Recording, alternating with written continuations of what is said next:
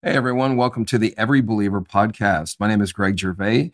I'm a senior pastor residing in Houston, Texas. We equip every believer to hear from God, to walk in his power, and to display the love of Jesus everywhere they go and inside the church as well. Join us as we journey to receive from many gifted voices that are powerful in this hour to equip you, to send you, and to awaken you to the glory of God to this world can see the Jesus that it was always meant to see. Join us as every believer becomes the army of God to turn things around all over the world. We'll see you soon. Hey guys, I can't wait for today's interview with David Diga Hernandez. We're talking about being baptized with fire, where every believer can hear from God and move in his power. Join me today. Hope you like and share this, subscribe to our podcast, and share it so that the whole body can be equipped to move with God with fire. We're so elated today. We have a special guest to join us today, David Diga Hernandez. He's a powerful man of God, just a evangelist who just travels and they see signs and wonders and miracles and the presence of God. And I believe his heart is more for Jesus than most uh, we've seen. And so we're just elated to have you, David. Welcome to the stream tonight. Thank you so much for having me. I appreciate you. Awesome. We've getting so many comments, people just looking forward to this, to be saying, just wondering how you are, who you are, and then how can we really apply uh, what we're seeing. And we understand it's a personal relationship. But again, I appreciate you joining us. And maybe to start us off, David, you could just give us a little snapshot of your history, who you are, and then we'll break off into see what Jesus does. Well, sure. And again, I just want to reiterate I appreciate you and thank you for inviting me on to your broadcast. I'm thankful that you thought of us. For those of you who don't know who I am, I'm a Jesus lover. I love the Holy Spirit. I love the scripture. I pursue the Lord with all my heart, and I want to help others draw closer to the Holy Spirit. But my spiritual journey began when I was 11 years old. And at 11 years old, I had already been battling with severe depression and anxiety for quite a while. And we understand that there are different factors involved with these sorts of battles, but I truly believe that there were major spiritual elements involved in the attacks against my mind. And so this terrible struggle actually brought me to a breaking point, believe it or not, at the young age of 11 where I committed in my heart that I needed Jesus. I just knew that I knew that I knew that Jesus could help me. Now, I am a fourth generation Christian, third generation preacher. So my dad is a pastor. And he led me to the Lord when I was 11 years old. And the moment I received Jesus as Lord, the darkness was pushed out of my life. The moment that the power of the Holy Spirit came on me, I sensed this great strengthening, this grace, this, this fresh life. I mean, it was truly new life. I was born again. And from that moment on, I began to seek Jesus with all my heart. I said, I want to know you. I want to know everything about you. I want to understand your ways. I want to understand your nature. I want to hear your voice so clearly that if you whisper in the spirit, I could pick up on that. I wanted to know Jesus. So for two years, I began this journey of praying every single day. And this is not me saying this to brag upon my accomplishments because I could not have done it without the grace of the Holy Spirit. But for two years, every single day, four to eight hours a day, I was spending time with Jesus in prayer, reading the word. I would read 20, 30, 40 chapters of scripture a day. And it was just this really beautiful season of growth. It was the beginning stages of the building of, of a foundation. It wasn't the completion of a foundation by any means, but it was the beginning of the building of a foundation that God would later use to build this ministry and different things that I now experience with Him. But that's really where it began with me just a radical encounter with Jesus. He walked into my life, transformed everything, and I've never been the same. That is amazing. You know, I think today, as we're really, you know, purging forward, you know, walking straight and trying to really equip the body of Christ, we're just seeing how important it is to have Holy Spirit to really work with God. So maybe you could just introduce us a little bit I know a lot of people have a cliche terminology of the Holy Spirit, have good theory or theology, but maybe you could introduce us to the Holy Spirit that you found, that you got to know, and that you actually really visibly, tangibly, even as I watch you in your videos, I can sense the Lord in your meetings uh, work with? Well, it's important to understand. And by the way, I had to have a certain mindset in me broken too. Remember, I mentioned I was a fourth generation Christian, third generation preacher. So yeah, yeah. I had actually begun to imagine that the Holy Spirit was like a mist in the air that hovered above the praise and worship, or perhaps just the emotion that we felt whenever we were singing a song or hearing a powerful sermon. But I had to come to terms with the reality that the Holy Spirit is not a force and he's not a feeling. He's a friend. And it was this transformative view of who he was that really became the push for ministry in my life, the push for everything. I mean, friendship with the Holy Spirit transforms everything. He is, let's establish this first of all, is God. The Holy Spirit is God, the Father, the Son, and the Holy Spirit. All three of them distinct from one another, distinct persons, and each one equally divine, as we see revealed in Scripture. So the Holy Spirit is God with us, God in us. Know ye not that your body is the temple of the Holy Ghost? He dwells in you. Now, we see in the book of Ephesians and in the book of Romans that it's quite clear that the Holy Spirit comes to dwell in you the moment that you are born again. You cannot be born again without the Holy Spirit. And if you have the Holy Spirit, it means that you're born again. So it's not as though we have to get this secondary experience where we receive the Holy Spirit. We'll talk more about what we call the baptism with the Holy Spirit. Yeah. And by the way, the baptism with the Holy Spirit takes place at salvation, but it's also an ongoing experience, as I'm sure we'll explore later. But this person who comes into your life brings vibrancy. Now, I'm going to say something, but I want you to understand what I'm saying. So I'm going to say it and then I'm going to explain it. The Holy Spirit makes Jesus real. Now, you might be saying, well, Jesus is already real. Jesus is real all on his own, to which I would say, Amen, I agree. But by that phrase, I simply mean that the Holy Spirit is the one who makes Jesus real to you. The Holy Spirit is the one who causes you to see into the realms of the Spirit with clarity. The Holy Spirit helps you to live holy, evangelize boldly, love sincerely, worship passionately, pray consistently, understand the word clearly. The Holy Spirit is the key to the empowered Christian life. The Holy Spirit is the key to everything and anything that you will do for God. The Holy Spirit is the key to receiving and becoming all that God desires. The Holy Spirit is that breath, that life behind your spiritual life. He brings vibrancy and joy and peace and love overflowing. He is like an electricity that comes upon you with power. He is that, that life giver. He is that one who speaks to you in moments where you are discouraged. He comforts you when you're at your low points. He rejoices with you when you have something to celebrate. The Holy Spirit is the one who will utterly transform your life. And if you are a believer who says, well, I don't know how to walk in power. I don't know how to do ministry. I don't know how to pray. I don't know how to read the word. I don't know about overcoming this habitual sin. I'm telling you, it comes back to one thing, and that is that friendship with the Holy Spirit. You get that one thing and you get it all. Wow. Well, that's so good. You know, I find there's people, and you seem like a well versed person in the word. I've watched you, you know the word uh, as much as anyone else. But I kind of find a lot of ministers, it's like they don't say this, but it's almost like God the Father, God the Son, and God the Holy Scriptures. Yeah. so, like, how can you break down, I guess, the intrinsic, it's not a complication, but the relationship between knowing the word, but still being reliant upon the Holy Spirit? Like so many people say, we kind of don't need to do. Well, I think that many people understand what sufficiency of scripture actually means. Now, 2 Timothy 3:16 makes it clear that the scripture was inspired by the Holy Spirit. That's what God breathed means. Spirit means breath or wind, and those three words are interchangeable in both the Greek and the Hebrew. So, I'm not saying that the Holy Spirit is just a wind or just a breath, but when the scripture talks about the verse, uh, the, the verses being God breathed, it's actually giving indication that they came from the Spirit. They were inspired by the Holy Ghost Himself. Now, what you'll hear a lot of people saying whenever you talk about the Holy Spirit speaking to you, or the Holy Spirit's presence in your life, or the Holy Spirit guiding you for everyday living, people will often say, out of cynicism and sometimes sincerity, they'll ask you this seemingly rhetorical question Is the Word of God not sufficient? Does the Word of God not tell you everything that you need to know?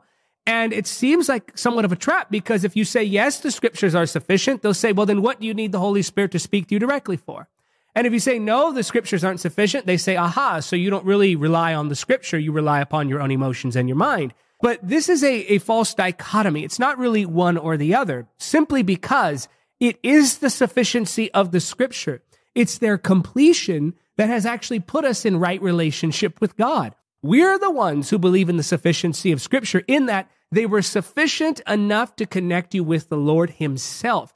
And if the scriptures are insufficient, then you haven't heard from him. Also, such thinking fails to take into account those specific instructions that we need for everyday living who you should marry, what job you should have, what city you should live in, what you should choose in treatment if you're going through some type of sickness or illness where the doctors are giving you options. The Holy Spirit can speak very specifically to you for those things for which there are no chapters and verses.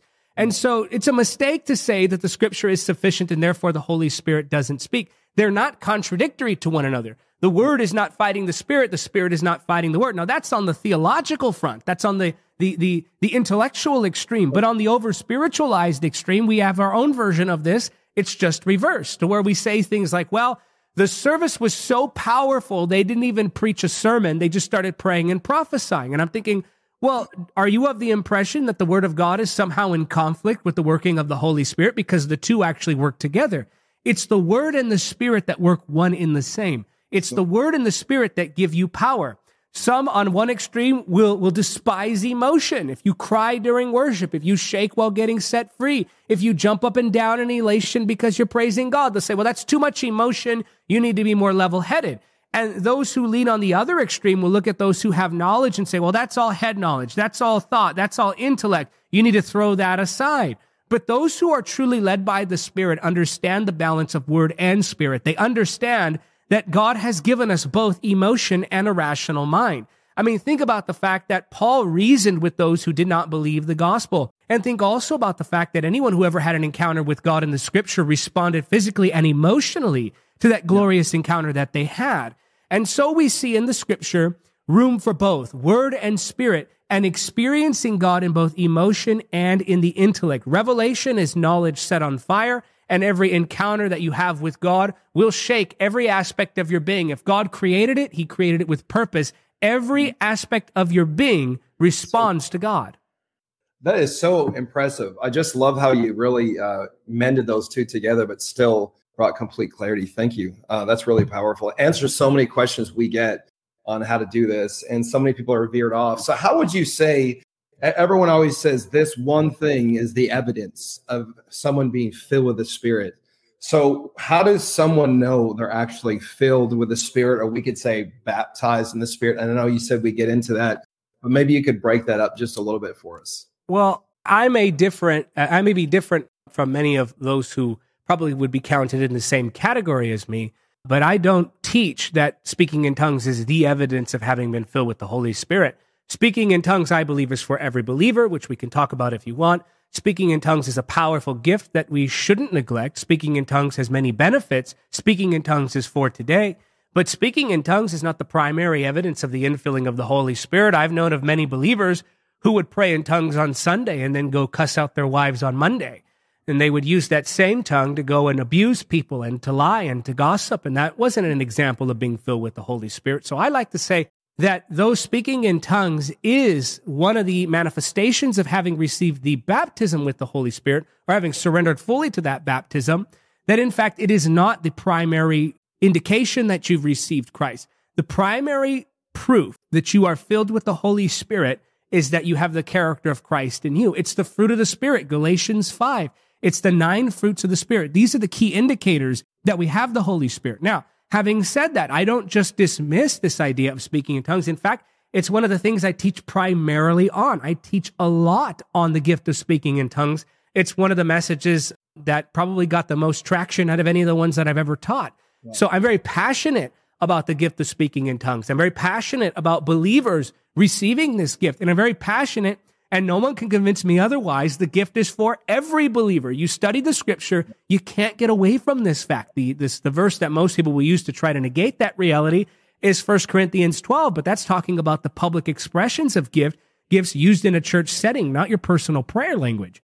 So I believe in the gift of tongues, and that is one of the manifestation of something that happens when you surrender more to the Holy Spirit. So yes, the gift of speaking in tongues is one of them, uh, but the primary I would say is the fruit of the Spirit.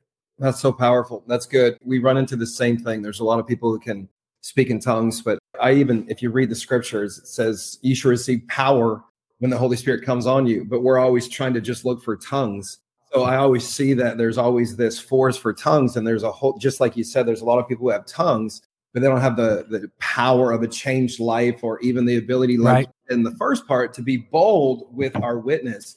So that's really powerful. What is one of the ways, and you already said it a little bit, but what's one of the biggest ways you believe that someone can cultivate a relationship with the Holy Spirit?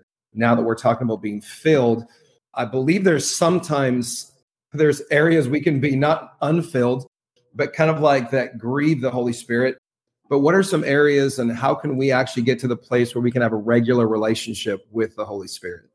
Well, there are several different factors. I mean, one of them being faith. I mean, and I say that and people will say, well, amen, I agree with you, but I don't think we really ever realize what that actually means. Because sometimes we approach God as if he's just barely putting up with us, as if he's on his last leg of patience, as if we're hanging by a thread. And we mm-hmm. imagine that God is folding his arms, glaring down at us, almost in this unwelcome, unwelcoming posture, just kind of like, well, look who's back again, or where have you been all this time, or I saw what you did. And so when we approach God, many times we approach the Holy Spirit, we, we act as though we have to work for this connection. And this is one of the things that I think keep believers from developing a really strong connection with the Holy Spirit is, and when I say developing a strong connection, I actually mean developing a stronger awareness with that connection. Because the reality is you are connected with the Holy Spirit if you are a believer, if you've received Christ as your savior, that connection has already taken place. You are one with the Holy Spirit. And when you understand this oneness, this surrender, this, this faith and belief in that connection, this confidence in him holding on to you, it is life transforming because many Christians approach God from a transactional point of view. Now, I say this because I myself approached God at one point from a transactional point of view. I believed that my relationship with God was like climbing a ladder. And every mistake I made brought me three steps down that ladder. Every time I did something good or I read my Bible or I prayed, that I went closer up that ladder and closer to God. And I thought that's how it worked. And so because of that, I had a very legalistic approach to serving the Lord. And many times we don't even know what religious means. That's religion. Religion is attempting to do in your own strength what only God can do. Religion is that points based system. Religion is keeping that list. Religion is thinking that God is keeping you on this rating system by your behavior. Now, we ought to live holy. I'm not saying otherwise, and please don't hear what I'm not saying. We ought to pursue the Lord. We ought to live righteously. We ought to get rid of all compromise in all forms for all time from our lives. But if you approach God in prayer to connect with Him, well, now you're just making it more difficult on yourself because if you don't feel Him, you're going to think you're not connected. If you don't hear from him immediately, you're going to think you're not connected. If you don't have some encounter or experience right when you hit your knees on that floor, you're going to think that you're not connected. And it's precisely this distraction that causes you to be filled with doubt when you should have faith. So here's how you ought to approach him. Even after you've done wrong, you say, okay, I know I've done wrong. I know I'm not perfect, but the Holy Spirit, here's what a wonderful friend he is, is not going to abandon me. He's going to live in me and he's going to help me to overcome this sin. I mean, think about it. What sense would it make for God to remove from you your only power at living holy as a punishment for you not living holy? That just doesn't make any sense at all. So the Holy Spirit abides. He remains faithfully. Yes, he's grieved. Ephesians 4:30 makes that quite clear that you can grieve him by the way you live your life. But if you will simply surrender to him, he will help you to overcome that. So when you come before the Lord, you realize I'm not praying to connect with him. I don't have to work for that connection. I don't have to make up for the lost days of prayer. I don't have to make up for not having worshiped to that song when it was playing in my car. I don't have to make up for skipping a chapter of the Bible, though you shouldn't do any of those things. You should pray daily. You should worship all the time and you should read the Bible consistently. So again, don't hear what I'm not saying. But when you realize that his grace makes up for those mistakes and that you can approach him and say, Lord, I want to do better. Lord, I want to connect with you. He says you already are. And it's that faith in that connection. It's knowing that the Holy Spirit abides with me continually that actually produces that kind of friendship because it's when you imagine that he's a million miles away that you refuse to talk to him. It's when you think that he's holding your sin over your head that you have too much shame to even look at him. It's mm. when you feel like a failure and a fake and a hypocrite that's irredeemable that you won't go to pray. You won't go to church. You won't read the word because something in the back of your mind is telling you, I've tried so many times. What's the point? But once you realize, wait a minute, wait a minute, wait a minute. The Holy Spirit lives in me. The righteousness of God has been gifted to me. When I believed, I became a new creation. I am connected with God. I am one with Him. I am the righteousness of Christ. I am seated in heavenly places. I do stand in that justification. He is sanctifying me daily. It's when you understand that that connection has already been formed that you begin to actually experience the reality that is the beauty of that friendship with the Holy Spirit. Come on, that is so powerful. I've never heard anyone say it like you just said it. was so supernatural. Thank you. We're, you know, we are doing a lot of uh, training and certain things with people who are starting kind of house churches and mm. other pastors who have their own ministries. We are, they're called expressions for us, but we do trainings. What is, I always see you, and it's when you're leading a service, it's almost like you're holding on to the presence of Jesus, the presence of the Holy Spirit I'm not saying like he's a newborn baby, but you're so sensitive. Hmm. So, what do you think is one of the, you know, this isn't just for leaders, this could be for believers in their lives, but what is your attitude in a service or in ministry, we're going to say, when it comes to the Holy Spirit in a service, and how do you progress as you're. You know, Greg, no one's ever asked me that. What? So that, that was the, that's the first time I've ever been asked specifically that kind of a question. Now, when it comes to those services, the presence of the Holy Spirit and how you see it flowing in those services, like we, we've received, we, we were talking before we went live, some of the things that have been happening in the services. Literally, people report in these services, they feel like the gravity gets heavier. It's just like this weight that comes down. I can't explain it. So let me say this first. The Holy Spirit does not need an atmosphere to move. He needs, we need an atmosphere, I should say. The Holy Spirit does not need an atmosphere to move.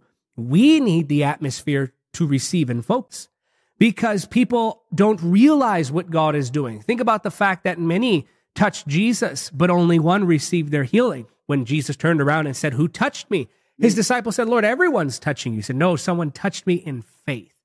And so that awareness of his presence is that faith. And so in those services, first of all, before I get to the service, I'm praying, I'm studying, and then I relax. I literally will just rest rest my mind. I don't want to get all wrapped up in my emotions. I don't want to get all technical in my head. I just want to release both of those things and just begin to think about Jesus. And when I'm standing on that platform, I mm-hmm. realize it's not my strength that's going to deliver these people. It's not my strength that's going to heal these people. It's not my spiritual status. It's not my experience. It's not my know how. I don't know how. There is no man or woman on earth. I don't care how anointed who knows the way into the presence of God. Only the Holy Spirit knows that. Oh. And that's why we have to surrender and grab hold of Him, and He leads us in. It's like a river. It's like an eagle surrendering its wings to the wind. It's just this moment where you just know that you know that you know that the Holy Spirit is moving. And I'm going to read something actually that I wrote down. I'll read it to you in a moment. It kind of describes what I'm explaining here. And so in those moments, I'm telling myself, forget about the people Forget about the live stream. Forget about the people standing on the stage doing worship. And in those moments, you'll see I just kind of get lost. Wow. And there's even moments where I'll not say anything. The worship just keeps going, and I'm just standing there. And that's because in that moment, I'm focusing my mind on Jesus. And I'm tapping in to that mantle that the Lord placed on my life. I'm tapping into that place in the spirit where miracles begin to happen. And then once I sense it, I can't explain it otherwise than you just know that you know. Suddenly, miracles start breaking out in that service. Not because of me, please. Let me say this a thousand times if I have to. Wow. It has nothing to do with me. Yeah. Absolutely nothing. I literally stand out of the way. I become a nothingness through which God can enter. And in that room, The people, you'll hear manifestations all over the room, and then they're delivered. Healing starting to take place. People rejoicing all over the room. You'll see crutches, canes, sometimes wheelchairs. People start lining up on the side to testify of their healing. People even start getting healed before the service even starts because they're tapping into that by their own faith.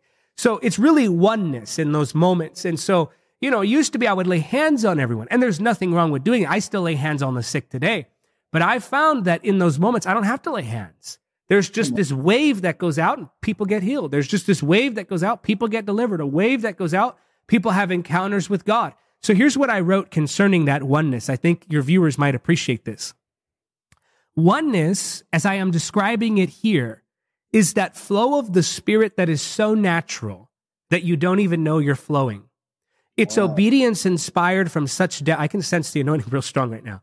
It's obedience inspired from such depth that you're not even aware that you're obeying. In moments like those, there is no gap of time between when the Spirit speaks and you respond. It just is. Move your hand, shift your eyes, tilt your head. It's so very natural. There is no thought given, no mechanics to be forced. It's just like that. When you realize oneness with the Spirit, it's as though you're a member of a great body, and the spirit is the mind that controls even the most subtle of movements. Your movement becomes his movement. Your intent dissolves in God's will. Your presence and his presence become indistinguishable from one another.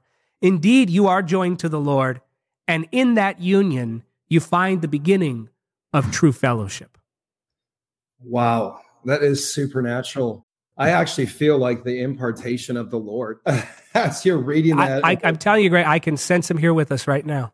Wow, that is so supernatural. I believe that's exactly. It's like you said. It's not a formula. It's a deep respect to move yourself out of the way. Would you mind just, you know, if you don't mind, just kind of praying? I just sense the Lord a little right now, just to kind of pray for. I, I believe it's possible for every person, like you said, to really have a relationship like this with Jesus and would you mind just kind of praying into that real quick? And then maybe we'll highlight a couple individuals right after that for you to pray for. Sure. And let me just mention this the baptism with the Holy Spirit is simply that, that release of the Holy Spirit in your life. Now, why do I say that? Because the infilling of the Holy Spirit takes place at salvation. You receive Him then and there. But the baptism with the Holy Spirit is both a one time encounter and a continual experience. It's a moment and a lifestyle. Hmm. And so it's a well and it's a river. So when I talk about baptism with the Holy Spirit, I'm not saying you're receiving more of the Holy Spirit. It's the Holy Spirit receiving more of you. It's in surrender that you begin to use or make use of that reality of the power and the presence that's already in your life. So it's not getting something from heaven, it's a flood from within. And I don't want to confuse anyone when I say that. This is, of course, after salvation, that flood from within, the Holy Spirit gaining that influence from the inside out. Yeah. You want that, you just have to surrender. And that causes the manifestation of the gift of speaking in tongues. So, Father, in the name of Jesus, I pray for those receiving this now. And I ask you, Lord, to begin to let your presence be made known unto them. Precious Holy Spirit, I thank you.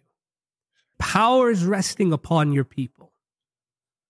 Thank you, friend, and comforter, that you are nearer than any one of us could ever possibly imagine. He's looking at you right now, church. He's in the room with you. He's listening to you. Father, let your power be made manifest. Thank you, Lord Jesus. Let them sense the warmth of your love, I pray. Let them know the depths of your glory. Draw them by your Spirit yes. into that perfect union with the Son of God. Yes. Let that healing virtue flow. Let that delivering power flow in the mighty name of Jesus. Thank you, Lord. Thank you, Lord Jesus. Yes, God. Thank you, Lord Jesus. Yes, Lord.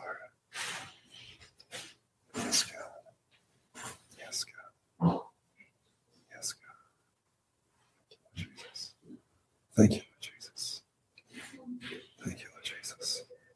Jesus. Thank you, God. Thank you, God.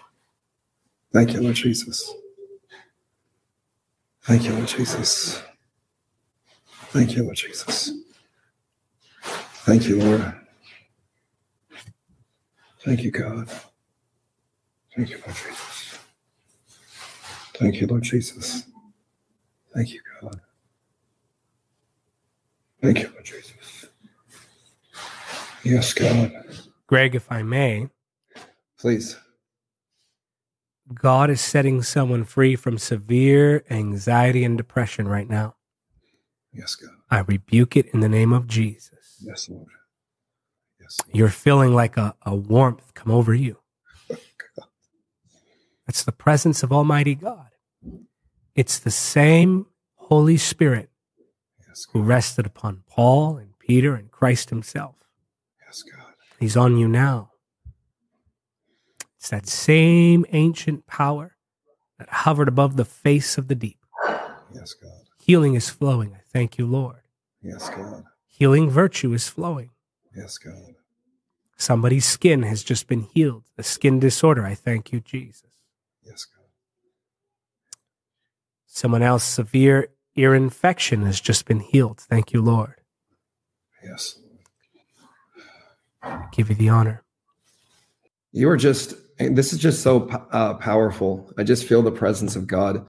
Pastor David, I just really feel the, the heart of God. I haven't actually met someone who's so sensitive to the Holy Spirit. As you're praying, I can just see your desire. Is there anything else before we close that you felt to say or? I, I sense a release. I don't, you know, like you said, I want to make sure we're sensitive to it, but I sense a release. I don't, I'm trying to make sure I'm hearing and listening, but but as of right now, I sense a release from the Lord in, in terms of praying specific words of knowledge. Awesome. Well, praise God. Well, thank you so much for joining us. We just so grateful you joined us. That's we just wanted to really give people a window into the heart that you have for the Holy Spirit and just some of the revelation, really. And we just are so grateful for who you are to the body of Christ. Uh, Pastor David, just extremely grateful for you to join us tonight. And, you know, guys, thank you. That's all we're going to say. So. well, thank you for having me on. I appreciate you thinking of me and inviting me. It's an honor for me to be invited on. It's an honor to serve God's people, and I don't take it lightly. And I just want to say, you know this as well as I do, Greg, but I have to say it because I honor the Lord. But all glory belongs to Jesus. Amen. All honor belongs to Him. All praise, all adoration Amen. unto Him alone. We give these things. And I'm just thankful to be his servant. Amen. Well, guys, you can go to davidhernandezministries.com. Please go there. And he has books, I believe, at least one book I saw there, and a few other different ways you can grow. Carriers of the Glory, uh, just it's already on the screen. 25 Truths. This is so awesome. Such an enrichment of Revelation library. You know the source. A lot of everyone has been asking about this man. And so we've just had a small piece of what God's done in his life and through him please go over to his website, support him, donate, and just bless and sow to where we want to grow.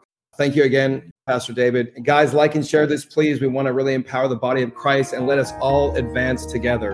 Amen. Thank you guys for joining us tonight.